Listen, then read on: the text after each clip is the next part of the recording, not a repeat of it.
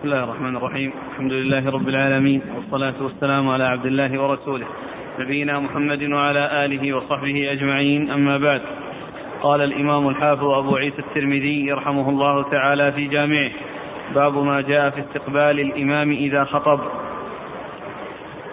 قال حدثنا عباد بن يعقوب الكوفي قال حدثنا محمد بن الفضل بن عطية عن منصور عن إبراهيم عن علقمة عن عبد الله بن مسعود رضي الله عنه أنه قال كان رسول الله صلى الله عليه وآله وسلم إذا استوى على المنبر استقبلناه بوجوهنا. قال أبو عيسى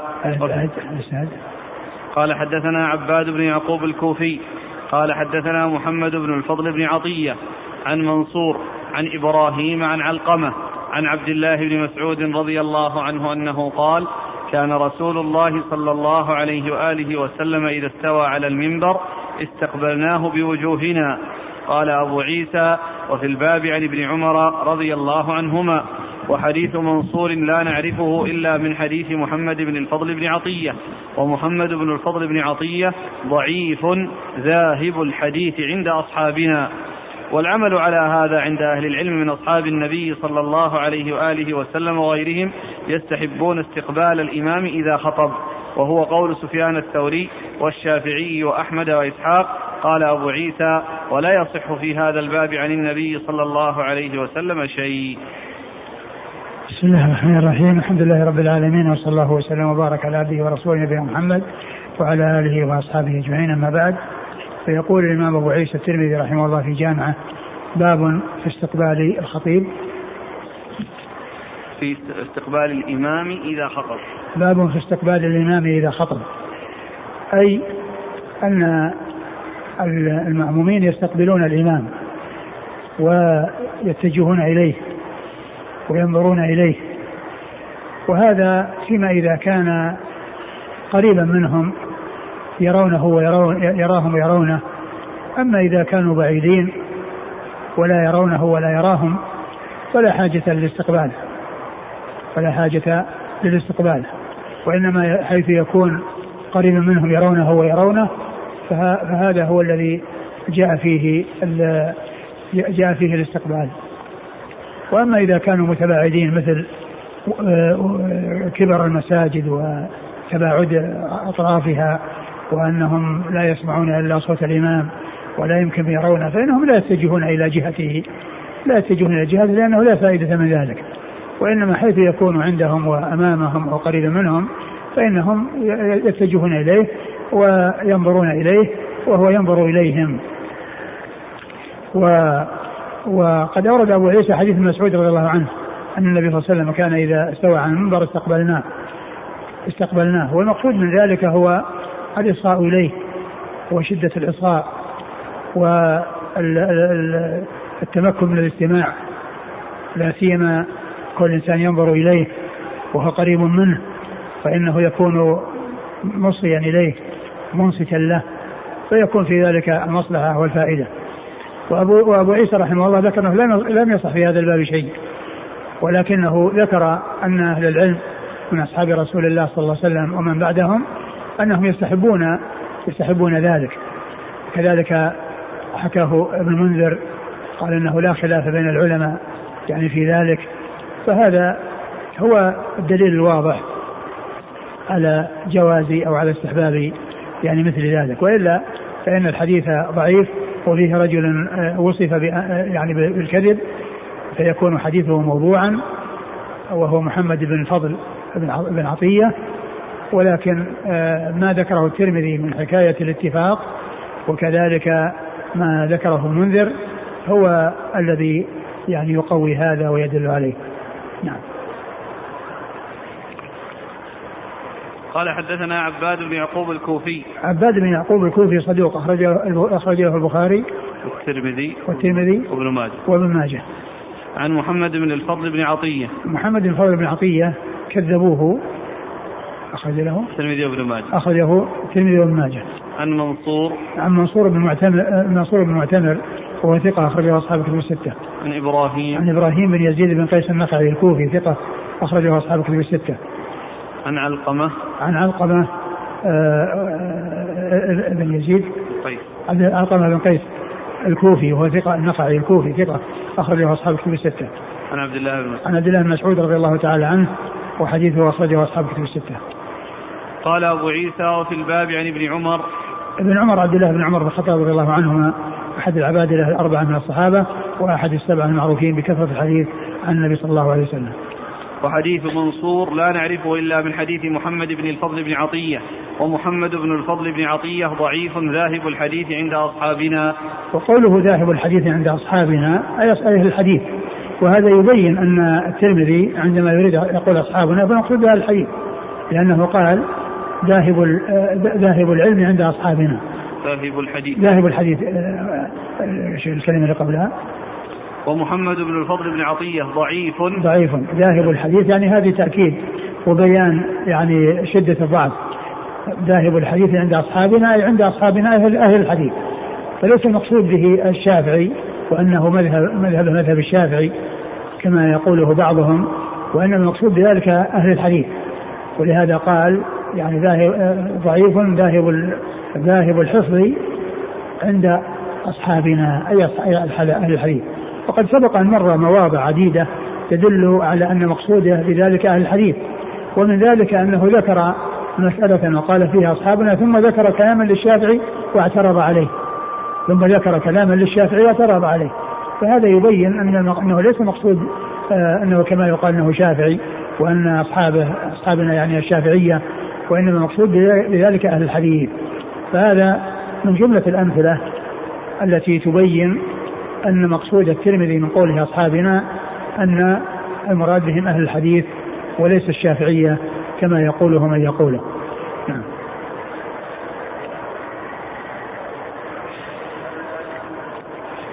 والعمل على هذا عند أهل العلم من أصحاب النبي صلى الله عليه وسلم وغيرهم يستحبون استقبال الإمام إذا خطب. نعم. وهو قول سفيان الثوري. سفيان بن سعيد المسروق الثوري ثقة فقيه أخرجه أصحاب كتب الستة. والشافعي. والشافعي محمد بن إدريس الشافعي وهو الإمام المحدث الفقيه أحد أصحاب المذاهب الأربعة من مذاهب أهل السنة وحديث أخرجه البخاري تعليقا وأصحاب السنة. وأحمد. وأحمد بن محمد بن حنبل الشيباني الإمام الفقيه المحدث أحد أصحاب المذاهب الأربعة مذاهب أهل السنة؟ وحديثه أخرجه أصحاب كتب الستة. وإسحاق. وإسحاق بن إبراهيم بن راهوية الحنظلي المروزي ثقة أخرجه أصحاب كتب الستة. قال أبو عيسى ولا يصح في هذا الباب عن النبي صلى الله عليه وسلم شيء. نعم. يعني لا يصح فيه شيء صريح واضح في هذا الأمر. وإلا فإن المحتمل موجود. ما وجه تصحيح الشيخ الألباني رحمه الله للحديث؟ كأنه يعني له طرق يعني أو شواهد. يعني ولكنها كلها لا تخلو ولكن بضم بعضها إلى بعض صحح الحديث.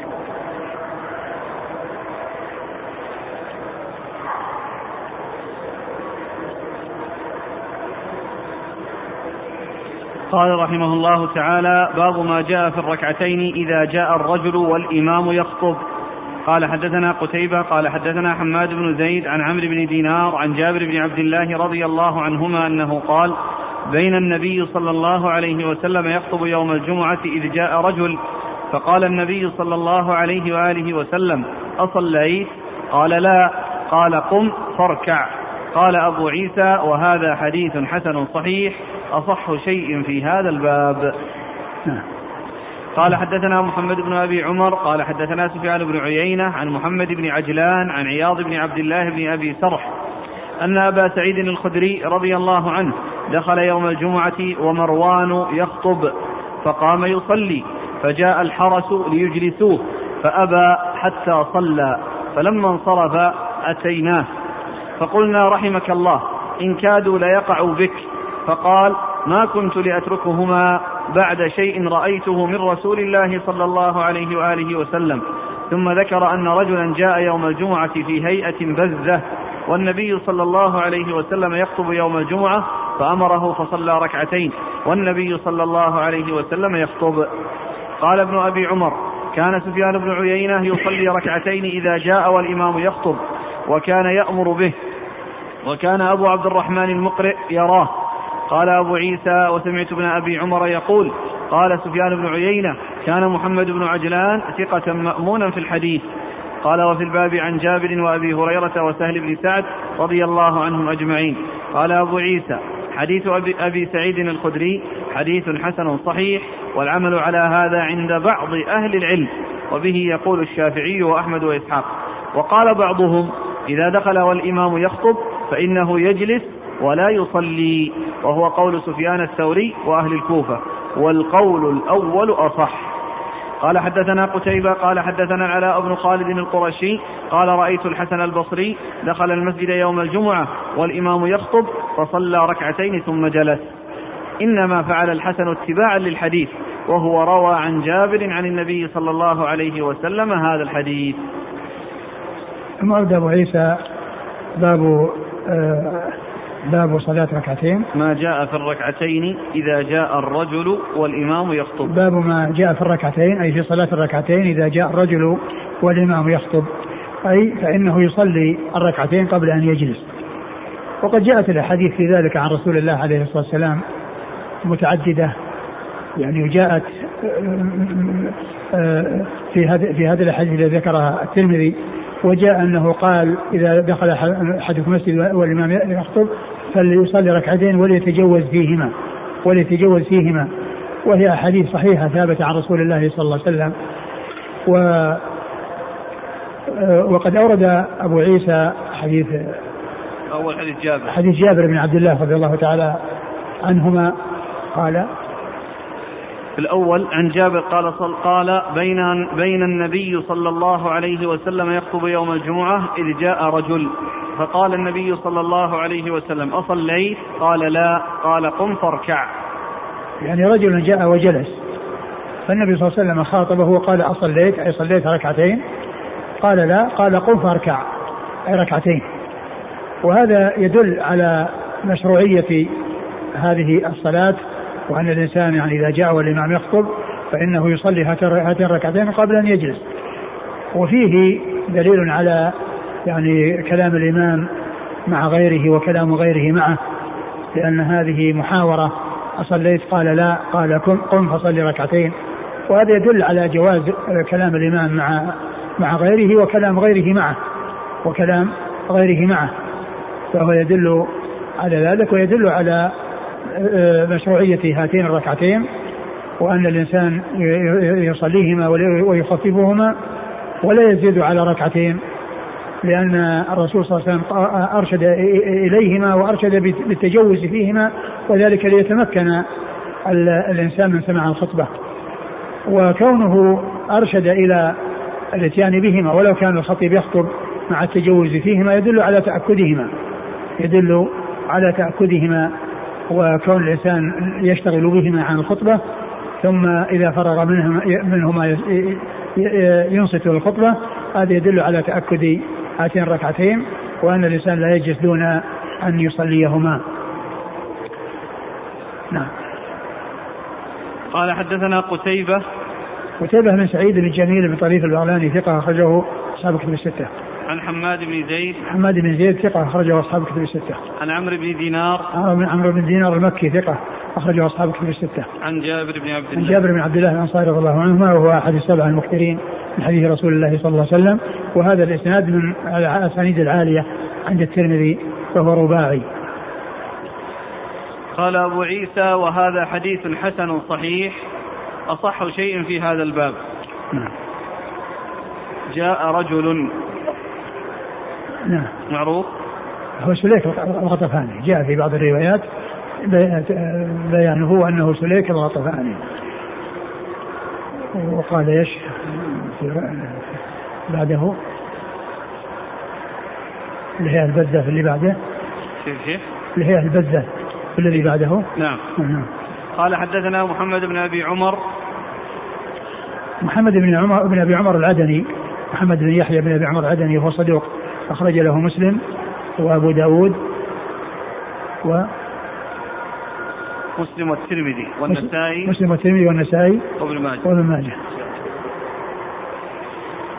عن سفيان بن عيينة عن محمد بن عجلان. سفيان بن عيينة ثقة أخرج أصحاب الكتب الستة ومحمد بن عجلان المدني صدوق أخرج له البخاري تعليقا ومسلم وأصحاب السنن. عن عياض بن عبد الله بن أبي سرح عياض بن عبد الله بن أبي صالح ثقة أخرجه أصحاب الكتب الستة. عن أبي سعيد. عن أبي سعيد الخدري رضي الله عنه سعد بن مالك بن سنان وهو أحد السبعة المعروفين بكثرة الحديث عن النبي عليه الصلاة والسلام. وش المتن؟ أن أبا سعيد الخدري دخل يوم الجمعة ومروان يخطب فقام يصلي فجاء الحرس ليجلسوه فأبى حتى صلى فلما انصرف أتيناه فقلنا رحمك الله إن كادوا ليقعوا بك فقال ما كنت لأتركهما بعد شيء رأيته من رسول الله صلى الله عليه وسلم.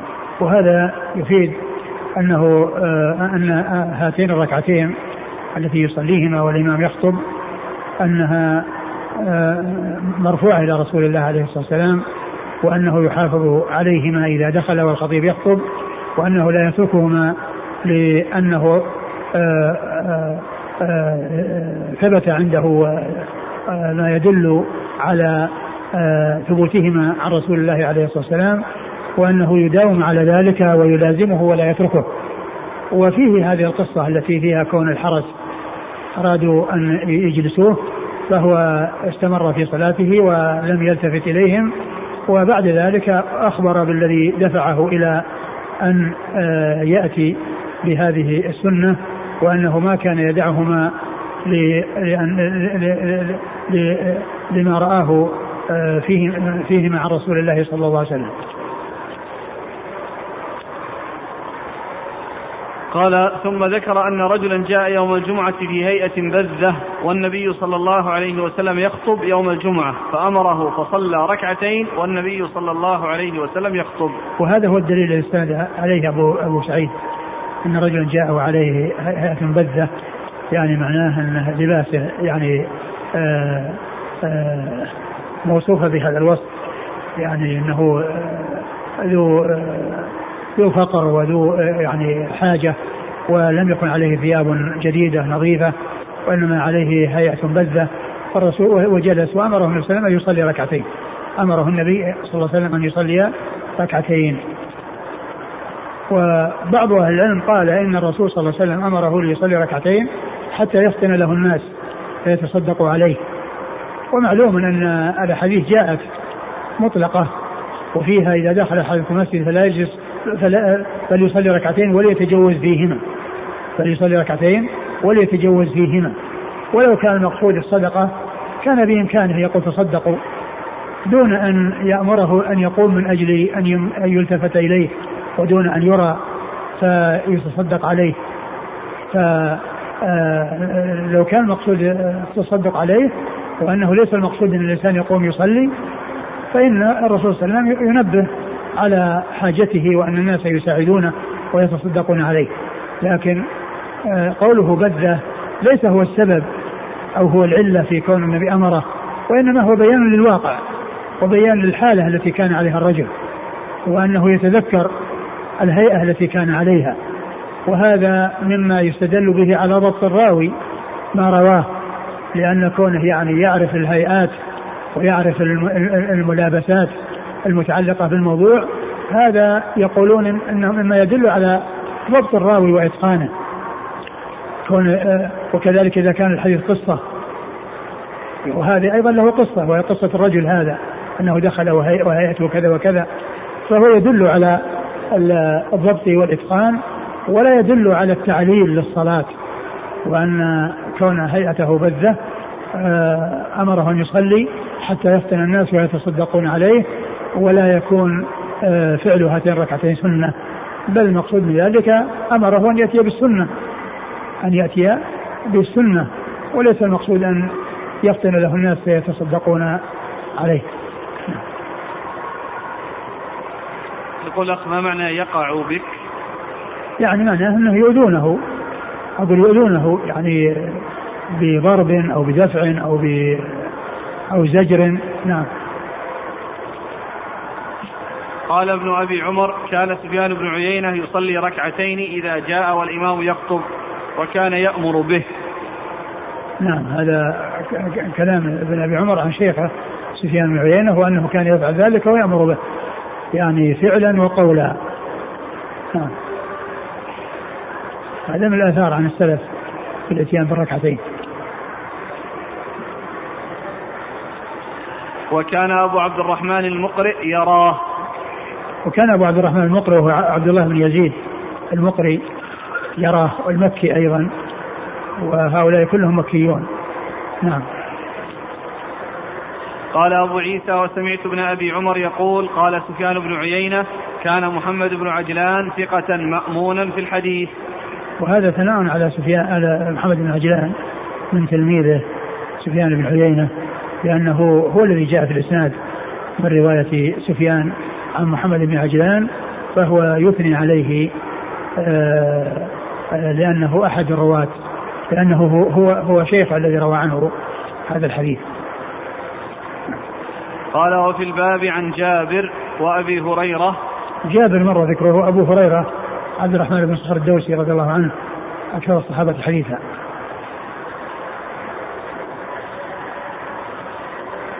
وسهل بن سعد. سهل بن سعد الساعدي أخرج حديث أصحاب كتب الستة. قال أبو عيسى حديث أبي سعيد الخدري حديث حسن صحيح والعمل على هذا عند بعض أهل العلم وبه يقول الشافعي وأحمد وإسحاق. نعم. وقال بعضهم إذا دخل والإمام يخطب فإنه يجلس ولا يصلي وهو قول سفيان الثوري وأهل الكوفة. يعني كأنهم يعني ذهبوا إلى أن الخطبة مطلوب الإنصات لها وأن الإنسان لا يتشاغل عنها بشيء ولكن ما دام جاءت السنة عن رسول الله صلى الله عليه وسلم وثبتت فإنه يؤتى بها ويقلل ويخففها الإنسان حتى يجمع بين المصلحتين. مصلحة الإتيان بهذه السنة ومصلحة في آه، التفرغ والتهيؤ لسماع الخطبة. قال والقول الأول أصح. قال حدثنا قتيبة قال حدثنا العلاء بن خالد القرشي. العلاء بن خالد القرشي هو ضعيف رجل الترمذي. ضعيف رجل الترمذي. قال رأيت الحسن البصري دخل المسجد يوم الجمعة والإمام يخطب فصلى ركعتين ثم جلس. وهذا أثر عن الحسن البصري أنه صلى ركعتين والخطيب يخطب. نعم. قال إنما فعل الحسن اتباعا للحديث وهو روى عن جابر عن النبي صلى الله عليه وسلم هذا الحديث. نعم. الحسن بن أبي الحسن البصري ثقة أخرجه أصحاب الكتب الستة.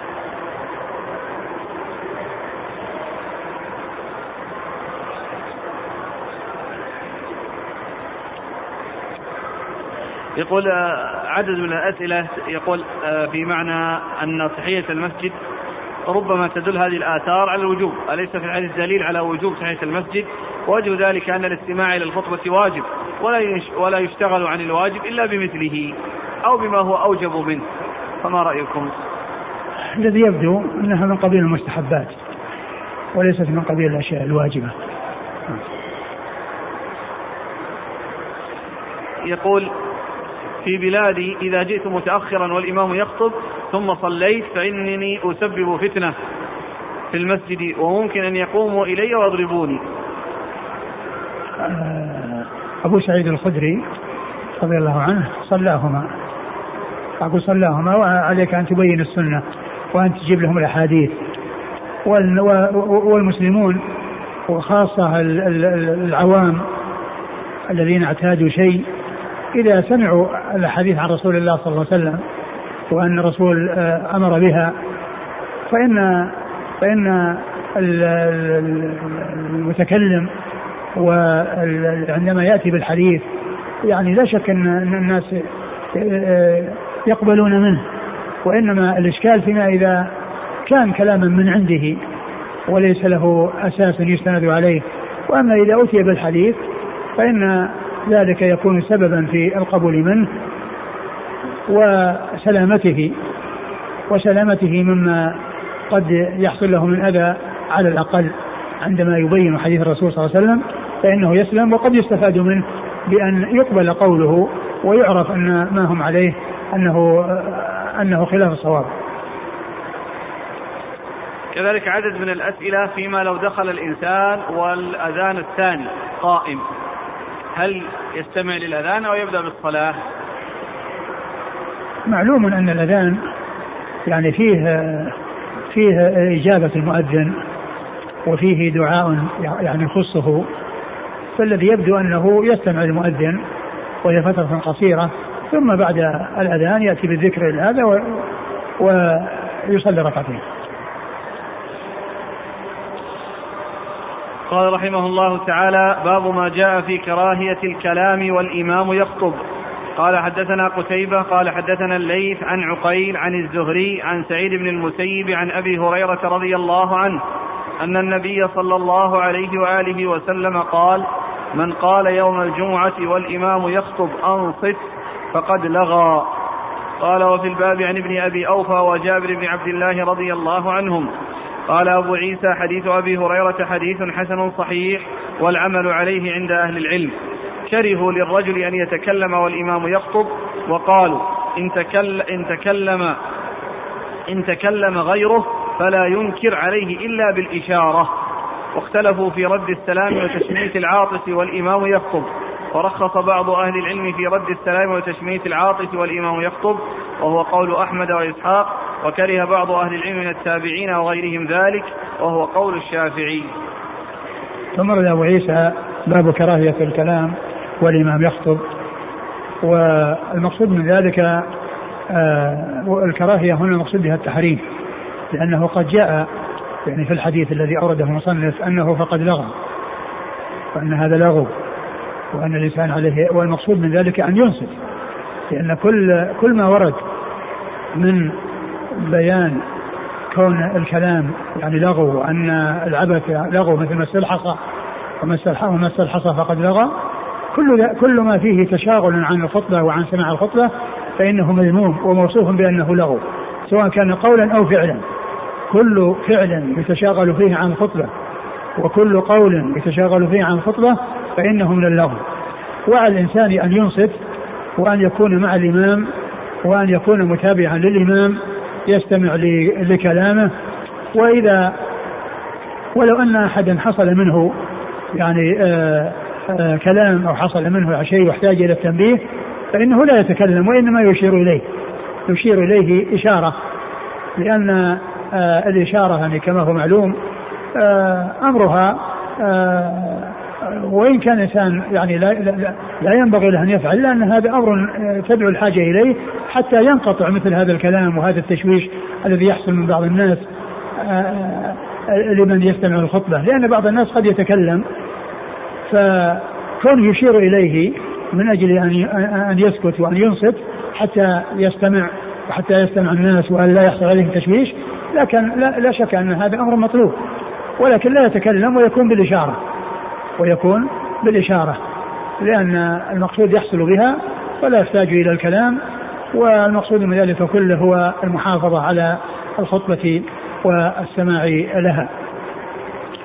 واختلف فيما إذا كان سلم إنسان و فإنه هل يرد عليه أو لا يرد عليه وبعض أهل العلم أجاز الرد عليه وبعضهم لم يجزه. وذلك أن هذا من قبيل يعني آآ آآ فيه دعاء وفيه ذكر. فقالوا إنه يجوز أن يرد عليه. ومعلوم إنه في الصلاة يرد عليه بالإشارة يرد عليه بالإشارة. وهنا قالوا إنه يرد عليه بالكلام ولكن يعني ما يكون صوت يعني برفع صوت وإنما يكون بينه وبين نفسه يعني سرا. بحيث لا يرفع صوته ويشوش على الناس. وبعض أهل العلم قال إنه لا يرد وإنما عليه أن ينصت وأن يستمع للإمام و و وأن يقبل على على على, على سماع الإمام ولا يلتفت إلى ذلك الذي سلم. والمسألة خلافية يعني كما هو واضح بين أهل العلم لأنها من قبيل الذكر والدعاء. من قبيل الذكر والدعاء. و وفي الصلاة يعني جاء الرد بالإشارة. و وفي هذا يمكن أن يرد بالسلام ولكن بصوت يعني لا يحصل فيه تشويش ولا يحصل فيه شغل الناس عن عن الخطبة. نعم. قال حدثنا قتيبة عن الليث. الليث بن سعد المصري ثقة فقيه أخرجه أصحابه في الستة. عن عقيل. عن عقيل بن بن خالد بن عقيل. وهو ثقة أخرجه أصحابه في الستة. عن الزهري عن الزهري محمد بن مسلم بن عبيد الله بن شهاب ثقة أخرجه أصحابه في الستة. عن سعيد بن المسيب عن سعيد بن المسيب وهو ثقة أخرجه أصحابه في الستة وهو أحد فقهاء المدينة السبعة في عصر التابعين. عن أبي هريرة عن أبي هريرة رضي الله عنه وقد مر ذكره. قال وفي الباب عن ابن أبي أوفى ابن أبي أوفى عبد الله بن أبي أوفى أخرج حديث أصحاب الكتب الستة. وجابر بن عبد الله مر ذكره. قال أبو عيسى حديث أبي هريرة حديث حسن صحيح والعمل عليه عند أهل العلم. كرهوا للرجل أن يتكلم والإمام يخطب وقالوا إن تكلم غيره فلا ينكر عليه إلا بالإشارة. نعم.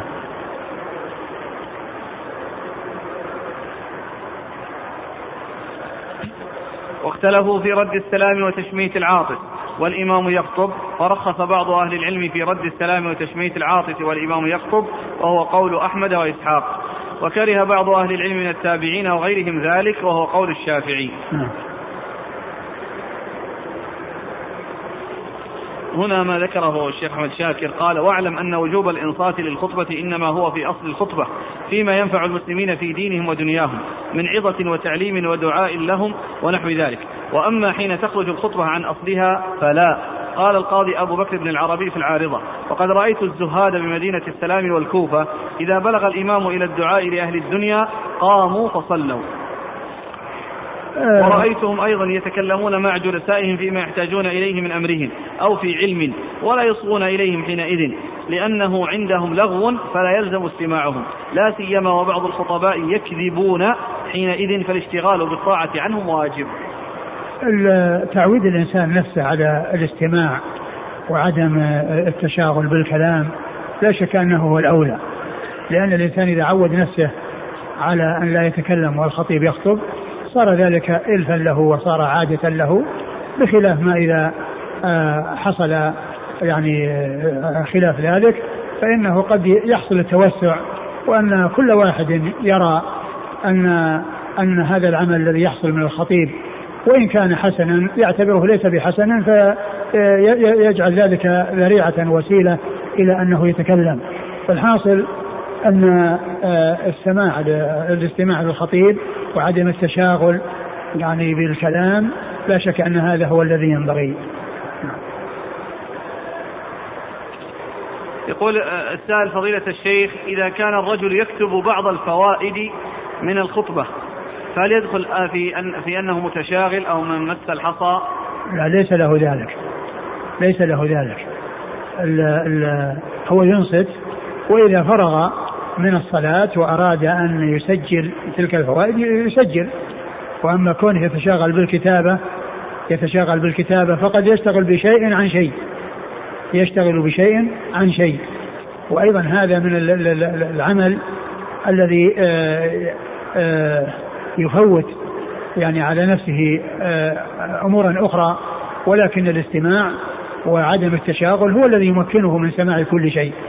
أما لو راح يشتغل يكتب فائدة تأتي فائدة أخرى وراءها ثم يفوتها على نفسه. وهذا الأخ يقول في بلدنا في بعض المساجد يقول المؤذن بعد الأذان اعلموا أن الكلام محرم بين الخطبتين فاستمعوا وأنصتوا لعلكم ترحمون. بين الخطبتين؟ بين الخطبتين؟ هكذا. على كل بين الخطبتين يعني كما هو معلوم ما فيه ما في خطة يستمع لها. ما في خطة يستمع لها. لكن ما دام أنها قصيرة فإذا كان هناك حاجة وأمر يقتضي الكلام باختصار وعدم آه، وصول ذلك إلى آه، دخول الخطة الثانية فإنه لا بأس بذلك. لا بأس بذلك. ولكن كونه يشتغل بذكر الله عز وجل وبالدعاء لا شك أن هذا هو الذي ينبغي. وأما كونه يعني آه، يتحدث لا بأس بالحديث. لأن هذا ليس وقت خطبة. وإنما هو سكوت الخطيب. فله أن يكلم غيره إذا كان هناك حاجة. وإن لم يكن هناك حاجة فإنه آه، لا يتشاغل بالكلام وإنما يشتغل بالذكر والدعاء. لا هو يقول يقول المؤذن حال الخطبتين. لا ليس له ليس له لا المؤذن ولا الخطيب. ليس المؤذن ولا الخطيب أن يقول آه، لا تتكلموا بين الخطبتين. لأنه ما جاء شيء يدل عليه. لم يأتي شيء يدل على هذا. أحسن الله تحدثت عن رد السلام فهل تشميت العاطس له نفس الحكم؟ نعم. قال رحمه الله تعالى باب ما جاء في كراهية التخطي يوم الجمعة. قال حدثنا أبو كريب قال حدثنا رشدين بن سعد عن زبان بن فائد عن سهل بن معاذ بن أنس الجهني عن أبيه رضي الله عنه أنه قال قال رسول الله صلى الله عليه وآله وسلم من تخطى رقاب الناس يوم الجمعة اتخذ جسرا إلى جهنم. قال وفي الباب عن جابر رضي الله عنه قال أبو عيسى حديث سهل بن معاذ بن أنس الجهني حديث غريب. لا نعرفه إلا من حديث رشدين بن سعد, بن سعد والعمل عليه عند أهل العلم. كرهوا أن يتخطى الرجل رقاب الناس يوم الجمعة وشددوا في ذلك. وقد تكلم بعض أهل العلم في رشدين بن سعد وضعفه من قبل حفظه.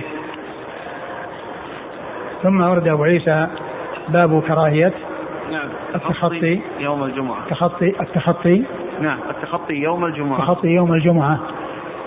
التخطي هو الانتقال المشي بين الصفوف ليتقدم. وهذا ليس لأحد أن يفعل ذلك وإنما على الإنسان أن ينتهي حيث ينتهي به المجلس وينتهي به الصف. ولا يعني يسوغ لأحد أن يفعل إلا الخطيب والإمام. إذا كان ما عنده طريق إلا أن يمشي بين الصفوف فإن هذا أمر لا بد منه. والضرورة داعية إليه لأنه هو الذي سيصلي بالناس ويخطب بالناس. وكذلك أيضا من وجد فرجة لا يصل إليها إلا به فإنه يقدم لأن على فإن, فإن له أن يمشي. ولكن يعني ينبغي له بدل أن يتخطى أن يطلب من الناس أن يفتحوا له المجال بحيث يمشي بينهم حتى لا يتخطى رقابهم ويقفز من فوقهم وإنما يطلب منهم وكان عليهم أن يسدوا الفرج حتى لا يحتاج مثل هذا إلى هذا العمل. فالتخطي يجوز للإمام ويجوز لمن رأى فرجة لا يصل إليها إلا به لكن بدلا من التخطي يطلب من اثنين في الصف أن يفسحوا له المجال حتى لا يتخطاهم وإنما ليمشي بينهم. والحديث الذي أورده المصنف أن أن آه، رجلا كان يتخطى. لا يقول صلى الله عليه وسلم من تخطى رقاب الناس يوم الجمعة اتخذ جسرا إلى جهنم. من تخطى رقاب الناس يوم الجمعة اتخذ جسرا إلى جهنم أو اتخذ جسرا إلى جهنم. قيل إنه مبني المجهول اتخذ يعني معناه أنه يكون على جسر جهنم يطأه الناس ويمشي الناس فوقه فيكون كالجسر. الذي يمشى عليه. أو اتخذ جسرا أي بفعله هذا يعني اتخذ فعل أمرا منكرا يعني يوصله إلى جهنم. فهو محتمل لأن يكون اتخذ ويكون هو نفسه الذي آه، يمشى عليه والناس يمشون عليه يعني آه، يوم القيامة. أو أنه بفعله هذا آه، حصل منه فعل أو جسر أو إيجاد جسر يوصله إلى جهنم. وذلك بفعله كونه يتخطى رقاب الناس. والحديث يعني كما هو معلوم هو ضعيف من جهة رشدين بن سعد ومن جهة آه، زبان آه، آه، فإنهما ضعيفان. ولكن التخطي والمنع منه جاء في أحاديث أخرى منها الحديث الذي فيه أن النبي صلى الله عليه وسلم رأى رجلا يتخطى رقاب الناس يوم الجمعة فقال له اجلس فقد آذيت. اجلس فقد آذيت. فهذا يدل على على على منعه وأن ذلك لا يجوز. نعم. قال حدثنا أبو كريب. أبو كريب محمد بن العلاء بن كريب ثقة أخرجه أصحاب كتب الستة. عن رشدين بن سعد. عن رشدين بن سعد المصري وهو ضعيف. ضعيف أخرج له. الترمذي وابن ماجه. الترمذي وابن ماجه. عن زبان بن فائد عن زبان بن فائد وهو ضعيف. ضعيف الحديث أخرجه البخاري في المفرد وأبو داود. أخرجه البخاري في المفرد وأبو داود. والترمذي وابن ماجه. والترمذي وابن ماجه.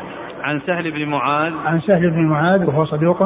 قال لا لا بأس به. لا بأس به إلا في روايات زبان رواية زبان عنه. إلا في رواية زبان عنه. ولا بأس به معنى صدوق. أخرج حديثه. المفرد وأبو داود والترمذي وابن ماجه. البخاري في المفرد وأبو داود والترمذي وابن ماجه. عن أبيه. عن أبيه وهو صحابي أخرج وهو شو اسمه؟ معاذ بن أنس. وهو معاذ بن أنس صحابي أخرج له. المفرد أبو داود والترمذي ماجه. البخاري في المفرد وأبو داود والترمذي وابن ماجه. قال وفي الباب عن جابر قال أبو عيسى حديث سهل بن معاذ بن أنس الجهني حديث غريب لا نعرفه إلا من حديث رشدين بن سعد والعمل عليه عند أهل العلم. كرهوا أن يتخطى الرجل رقاب الناس يوم الجمعة وشددوا في ذلك. يعني يعني العمل على منع التخطي وكون الناس كون الإنسان لا يتخطى رقاب الناس هو الذي عليه عمل أهل العلم يعني كرهوا ذلك وشددوا فيه والحديث يعني كما هو معلوم يعني ضعيف الإسناد ولكن آه، المقصود معناه والمنع من آه، من تخطي رقاب الناس ثابت عن رسول الله عليه الصلاة والسلام في أحاديث منها الحديث الذي أشرت إليه وهو قول النبي صلى الله عليه وسلم الذي يتخطى برقاب الناس اجلس فقد آذيت. وقد تكلم بعض أهل العلم في رشدين بن سعد وضعفه من قبل حفظه. يقول السائل هل التخطي للرقاب خاص بيوم الجمعة؟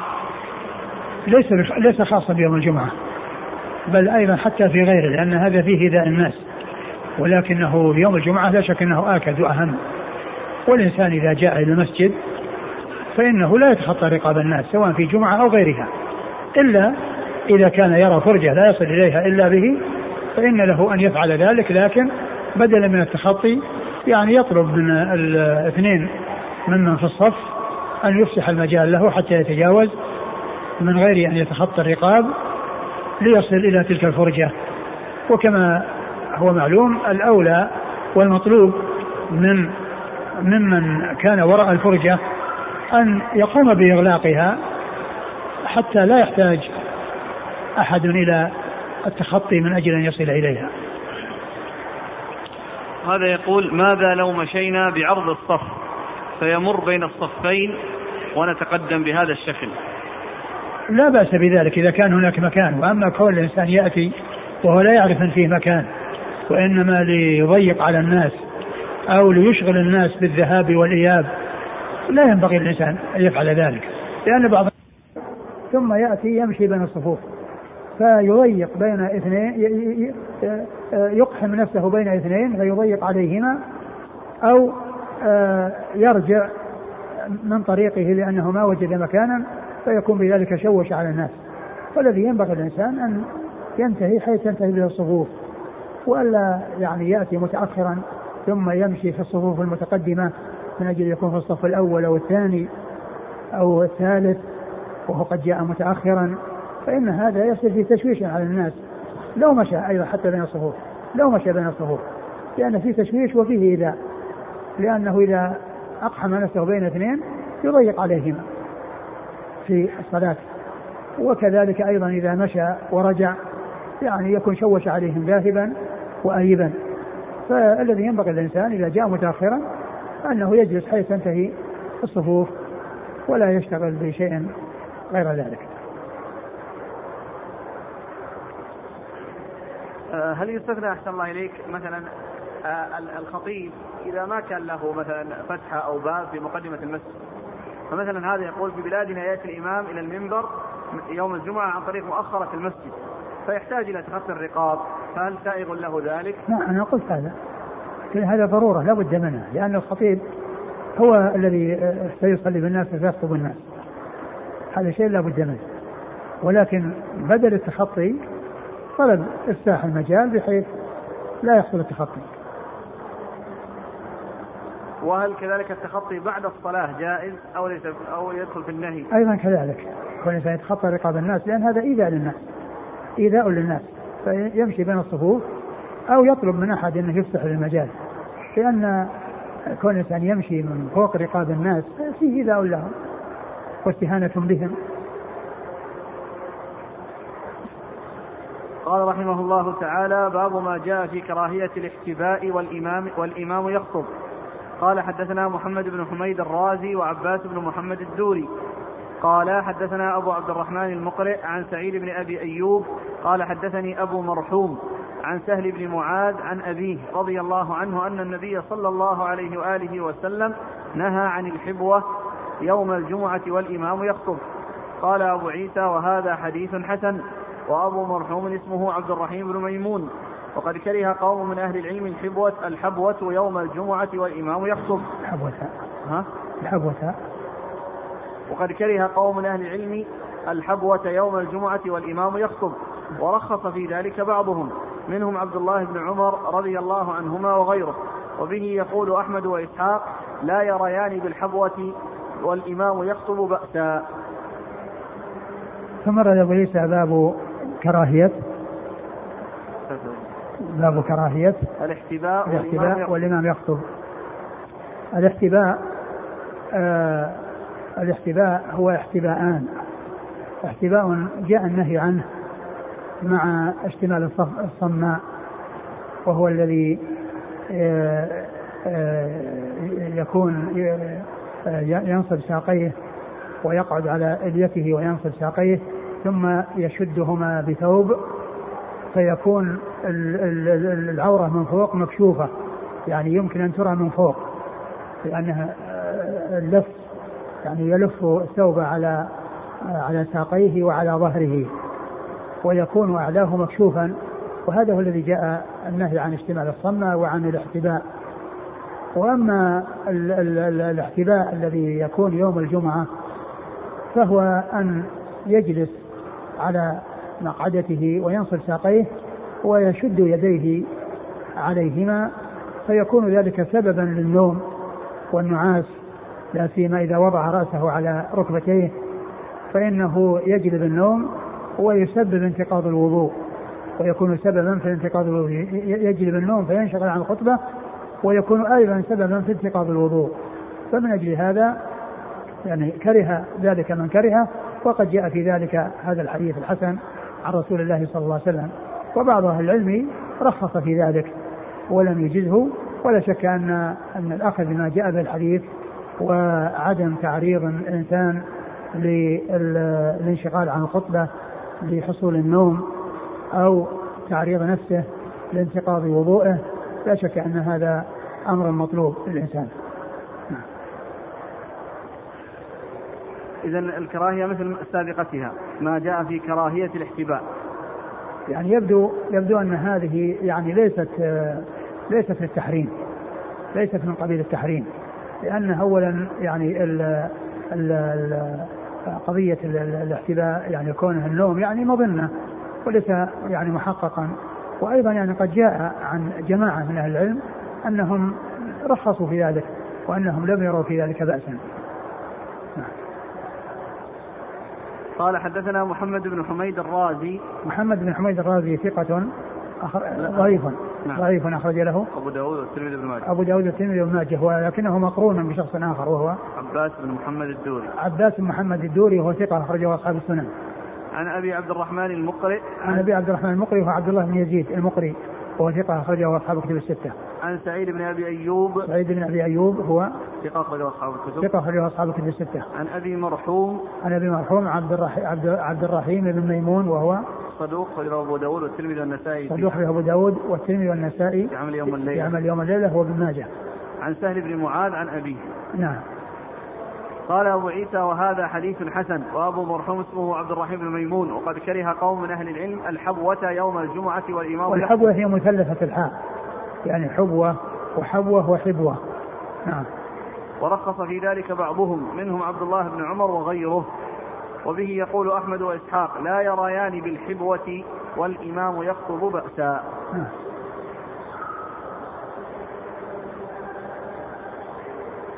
قال رحمه الله تعالى باب ما جاء في كراهية رفع الأيدي على المنبر.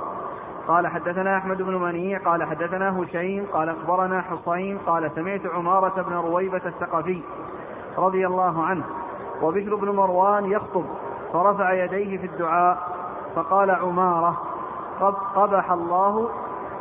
قبح الله. تشديد. إيه؟ يقول قال أبو عمرو قبحت له وجهه مخففة. وقلت له قبحه الله. ومنه قوله تعالى يوم القيامة هم من المقبوحين. هكذا. والمشهور على ألسنة الناس تشديد الباء. وقد وجهه في المصباح والمعيار بأنه للمبالغة. يعني أنه من قبيل المبالغة. يعني المبالغة في الذنب نعم. قبح الله هاتين اليد اليد اليديتين القصيرتين. نعم. لقد رأيت رسول الله صلى الله عليه وسلم وما يزيد على أن يقول هكذا وأشاره شيء بالسبابة قال أبو عيسى هذا حديث حسن صحيح. ثم أورد أبو عيسى رحمه الله باب آه ما جاء في كراهية رفع الأيدي على المنبر. ما باب ما جاء في كراهية رفع الأيدي على المنبر. هذا من المواضع التي آه لا ترفع فيها الأيدي لأن رفع الأيدي له ثلاث حالات. مواضع جاء فيها عدم الرفع فلا ترفع. ك كالخطبة كحال الخطبة والخطيب يخطب يوم الجمعة فإنه لا يرفع يديه بالدعاء إذا دعا. إلا في الاستسقاء فإنه يرفع لأن النبي صلى الله عليه وسلم ما كان يرفع يديه في خطبه ولكنه رفع يديه لما استسقى وهو يخطب يوم الجمعة. فدل هذا على آه، عدم الرفع إلا في حال الاستسقاء. وكذلك بعد صلاة الفريضة لأن النبي صلى الله عليه وسلم هو, الذي يصلي بالناس آه، دائما ولم يثبت عنه أنه رفع يديه بالدعاء بعد الصلاة. ومواضع ورد فيها رفع اليدين مثل الوقوف في عرفة ومثل الوقوف عند الجمرة الأولى والثانية وكذلك على الصفا والمروة. فهذه ورد فيها الرفع وكذلك غيرها فترفع فيها الأيدي. ومواضع أخرى لم يأتي لا هذا ولا هذا فيكون الأمر فيها واسعا إن شاء رفع وإن شاء لم يرفع. وهذا الذي معنا في هذا الحديث حديث مالك بن رويبة رضي الله عنه يتعلق بعدم الرفع والخطيب يخطب. وذلك أن مالك بن رويبة رأى بشر بن مروان يعني يخطب وقد رفع يديه بالدعاء. فقال قبح الله هاتين اليديتين القصيرتين. لم يكن الرسول صلى الله عليه وسلم يعني يزيد على هذا وأشار بإصبعه السبابة. يعني كأنه عند ذكر الله وعند التشهد يشير بإصبعه صلى الله عليه وسلم وما كان يعني يرفع يديه. وما كان يرفع يديه. ومعلوم أن الكلام حال الخطبة أنه ليس الإنسان يتكلم حال الخطبة. فكيف حصل من مالك بن رويبة؟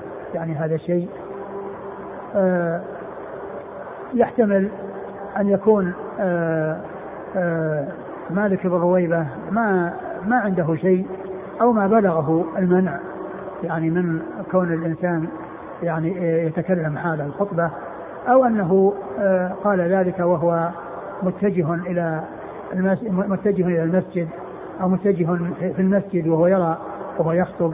وقال هذا الكلام وهو يمشي قبل أن يجلس وينصت الخطبة. يعني هذا هو الذي يبدو والله أعلم. وإلا فإن كونه يتكلم ويعني والناس يسمعونه وهو يقول هذا الكلام في أثناء الخطبة هذا يخالف ما جاء من الأحاديث. أن الإنسان لا يقول حتى انصت. إذا سمع أحدا يتكلم ما يقول له حتى كلمة انصت وإنما يشير إليه إذا احتاج إلى ذلك كما سبق أن مر بنا الحديث. في ذلك نعم.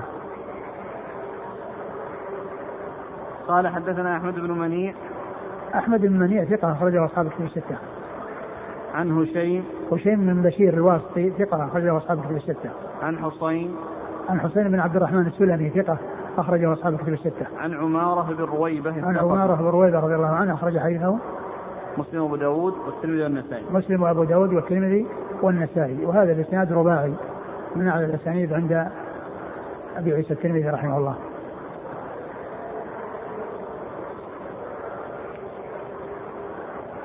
والحديث في صحيح مسلم بلفظ قبح الله هاتين اليدين يعني ما في ذكر التصغير ولا الوصف بالقصر فهل هل الآن يعني هذا على وجه التهكم به أو يعني كأن خلقة هكذا كانت يداه؟ لا الظاهر انه يعني خلقة. وخلقة وإنما راى اليدين القصيرتين فقال قبح الله هاتين اليدين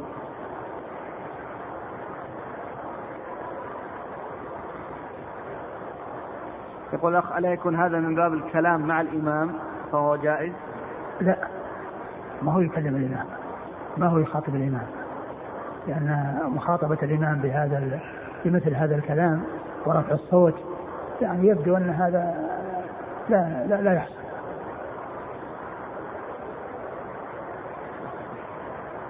قال أبو عيسى هذا حديث حسن صحيح. نعم. وأشار هشيم بالسبابة.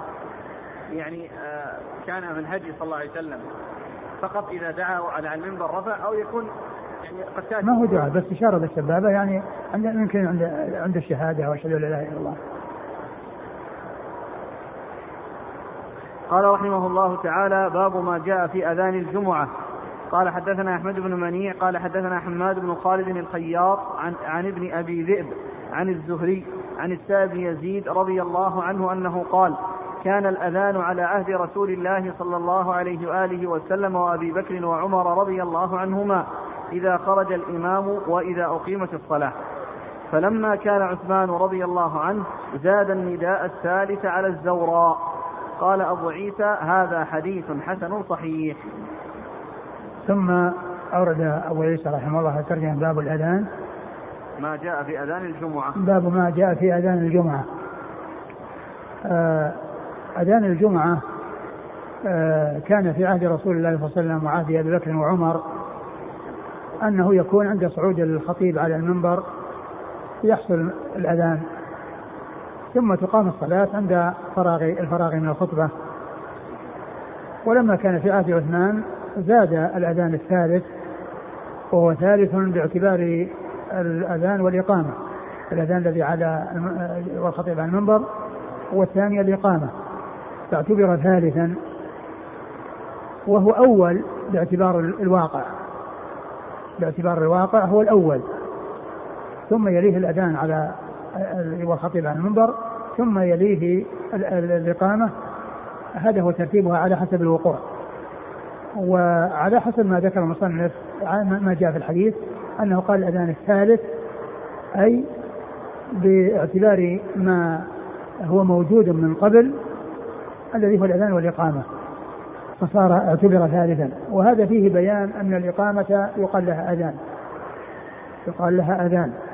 وقد جاء في أحاديث عديدة إطلاق الأذان على الإقامة.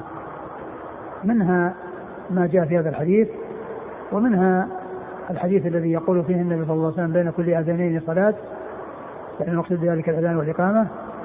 ومنها الحديث الذي يقول تسحرنا مع رسول الله صلى الله عليه وسلم ثم قام إلى الصلاة. قلت كم كان بين الأذان والسحور؟ قال قدر خمسين آية لأن المقصود بالأذان هو الإقامة. والسحور الذي هو ومن الأحاديث التي دلت على أن الأذان أن الإقامة يقال الأذان حديث تسحر مع رسول الله صلى الله عليه وسلم ثم قام إلى الصلاة ثم قيل للصحابي آه، كم كان بين الأذان والسحور؟ قال قدر خمسين آية. فإن الأذان المقصود به الإقامة لأن لأن السحور حصل عند الأذان الذي هو الإعلام بدخول الوقت فإنه حصل الامتناع منه والإمساك فتكون المدة التي بين الإمساك عند الأذان الذي عند دخول الوقت وبين الأذان الذي هو الإقامة مقدار قراءة خمسين آية من القرآن. وكذلك الحديث الذي سبق أن مر بنا قريبا أن أن الرسول أن أن وصف الركعتين ركعتي الفجر قال يأتي بهما وكأن الأذان في أذنه. وكأن الأذان في أذنه يعني أنه يخففهما خشية الإقامة. وكأن الأذان أي الإقامة في أذنه فهو يخففهما من أجل أن لا تأتي الإقامة وهو مشغول فيهما فيكون منشغلا عن الصلاة الفريضة بصلاة بصلاة النافلة.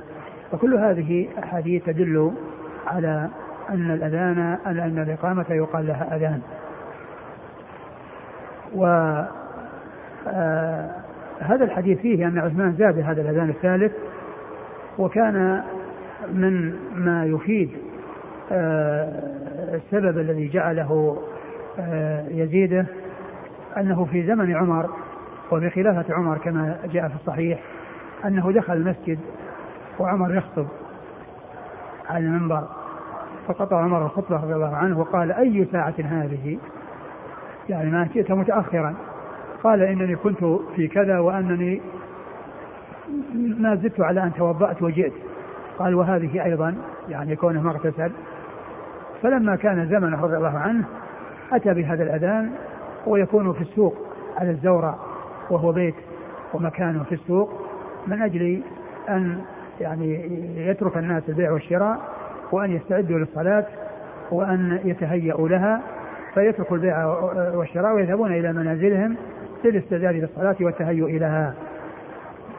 وقد آه، توارث المسلمون هذا الأذان واستمروا عليه والحاجة داعية إليه كما أنها داعية إلى إليه في ذلك الوقت الذي هو زمن عثمان.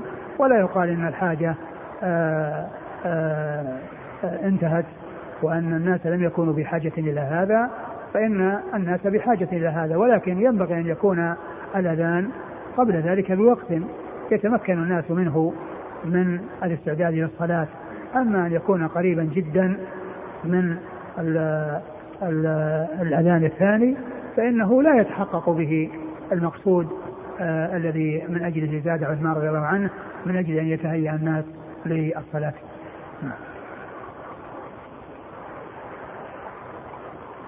قال حدثنا أحمد بن منيع. أحمد بن منيع مر ذكره. عن حماد بن خالد الخياط. عن حماد بن خالد الخياط هو ثقة أخرجه مسلم وأصحاب السنن. ثقة أخرجه مسلم وأصحاب السنن. عن ابن أبي ذئب. عن ابن أبي ذئب وهو محمد بن عبد الرحمن بن المغيرة بن أبي ذئب. ثقة أخرجه أصحاب الكتب الستة. عن الزهري. عن الزهري مر ذكره. عن السائب بن يزيد. عن السائب بن يزيد وهو صحابي صغير.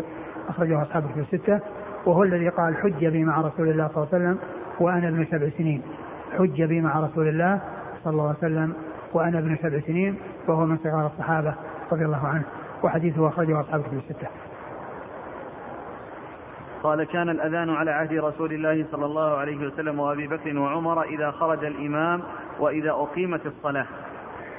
فلما كان عثمان رضي الله عنه زاد النداء الثالث على الزوراء. نعم. قال أبو عيسى هذا حديث حسن صحيح. نعم. ثم قال باب ما جاء في الكلام بعد نزول الإمام من المنبر. والله تعالى أعلم وصلى الله وسلم وبارك على عبده ورسوله نبينا محمد وعلى آله وأصحابه أجمعين. جزاكم الله خيرا بارك الله فيكم ونفعنا الله بما قلتم.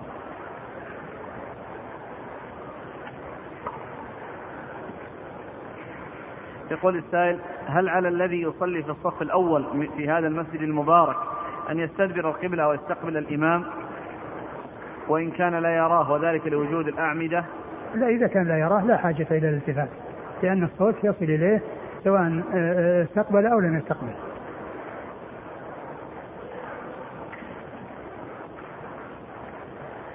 يقول سلمك الله هل فعل عثمان رضي الله عنه ممكن أن يقال عنها بدعة حسنة؟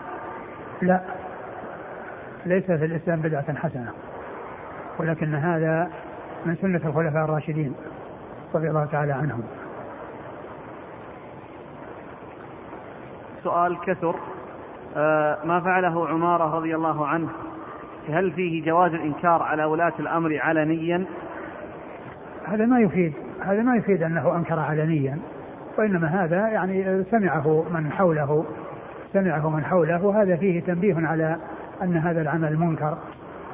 وأما كونه يعني خاطبه والناس يسمعون و آه، آه، انصرف الناس عن خطبة إلى سمع هذا الكلام ما ما في شيء يدل على هذا.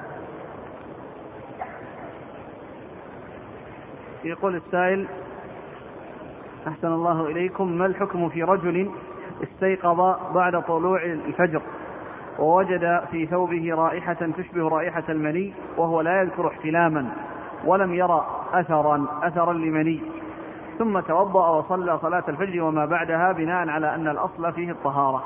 إذا كان ما وجد ما وجد بلل ولا وجد يعني شيء يابس يعني آه، إثر هذا النوم فإنه لا يلزمه الاغتسال لأن لأن الحديث عليه نعم إذا هي رأت الماء. إذا هي رأت الماء. حتى لو لم يجد يعني يتذكر احتلاما ولكنه وجد البلل في ثيابه فإن عليه الاغتسال. هذا يقول لي مكان أصلي فيه في الحرم المدني وهو مكان أحضر إليه مبكرا وأجلس فيه حتى تنقضي الصلاة. ومرة جاءني رجل وقال لي لا يجوز أو لا تجوز الصلاة في هذا المكان من باب سد الذرائع أي أنه خشي علي أن أعتقد في هذا المكان البركة. فما رأي فضيلتكم؟ ما أدري هذا المكان هل هو هل هو يعني في, الصف الأول ويأتي ويترك آه، ما أمامه من الصف أو ما, ما بينه وبين مكان الإمام من الصف من أجل اختيار هذا المكان. الإنسان إذا جاء الصف يصل إلى أقرب مكان إلى الإمام في الصف الأول. ولا يأتي يجلس طرف الصف الأول لأن الصفوف تبدأ من وراء الإمام. ثم تنتهي حتى يأتي إلى آخرها. ثم ينشأ الصف الثاني. ولا يأتي الإنسان والصف الأول خال ثم يجلس في آخره أو يجلس في آخره ليس له ذلك وإنما عليه أن يذهب إلى أقرب مكان للإمام بحيث آه، آه، يقف حيث ينتهي حيث ينتهي له الصف. أما إذا كان يتخير مكان معين يجلس فيه و آه، ويترك ما بينه وبين الإمام فهذا ما يصلح ولا ينبغي. بل عليه أن يتقدم وأن يكمل الصفوف وألا يختار يعني مكانا معين. ثم أيضا هذا الذي يقول هذا الكلام ما, ما السبب الذي جعله يختار هذا المكان؟ هل هو يريد أن له خصيصة؟ الخصيصة لا تثبت إلا بدليل. وليس في المسجد يعني شيء له خصيصة إلا المساجد كلها ما في إلا الصف الصفوف الأول الأول ثم الذي يليه وهكذا. وفي هذا المسجد أيضا الروضة.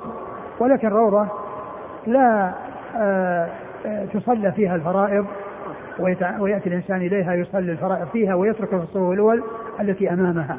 بل الصلاة في الصفوف الأول التي أمامها أفضل من الصلاة فيها. أفضل من الصلاة فيها. هي التي لها ميزة ولكن بالنسبة للنوافل. وأما بالنسبة للفرائض فإن الصف الأول أفضل منها والصفوف التي تليه أيضا أفضل منها.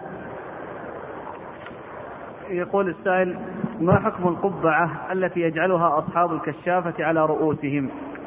يعني هذه القبعات التي فيها يعني آه، في مقدمتها شيء يعني آه، آه، لا شك أن هذه فيها تقليد للكفار وكون الإنسان يعني يتركها ويبتعد عنها لا شك أنه هو هو المطلوب. يقول السائل أبي قد توفي فما هي الأعمال التي تفيده بعد موته؟ يفيد الصدقة عنه وكذلك الدعاء الدعاء والصدقة والحج عنه والعمرة وإذا كان عليه صوم يعني سواء كان فرضا يعني هو من رمضان أو يعني أوجبه عن نفسه بنذر أو لزمه بكفارة لقوله صلى الله عليه وسلم من مات وعليه صيام صام عنه وليه. هذه الأشياء التي وردت في انتفاع الأموات بسعد الأحياء.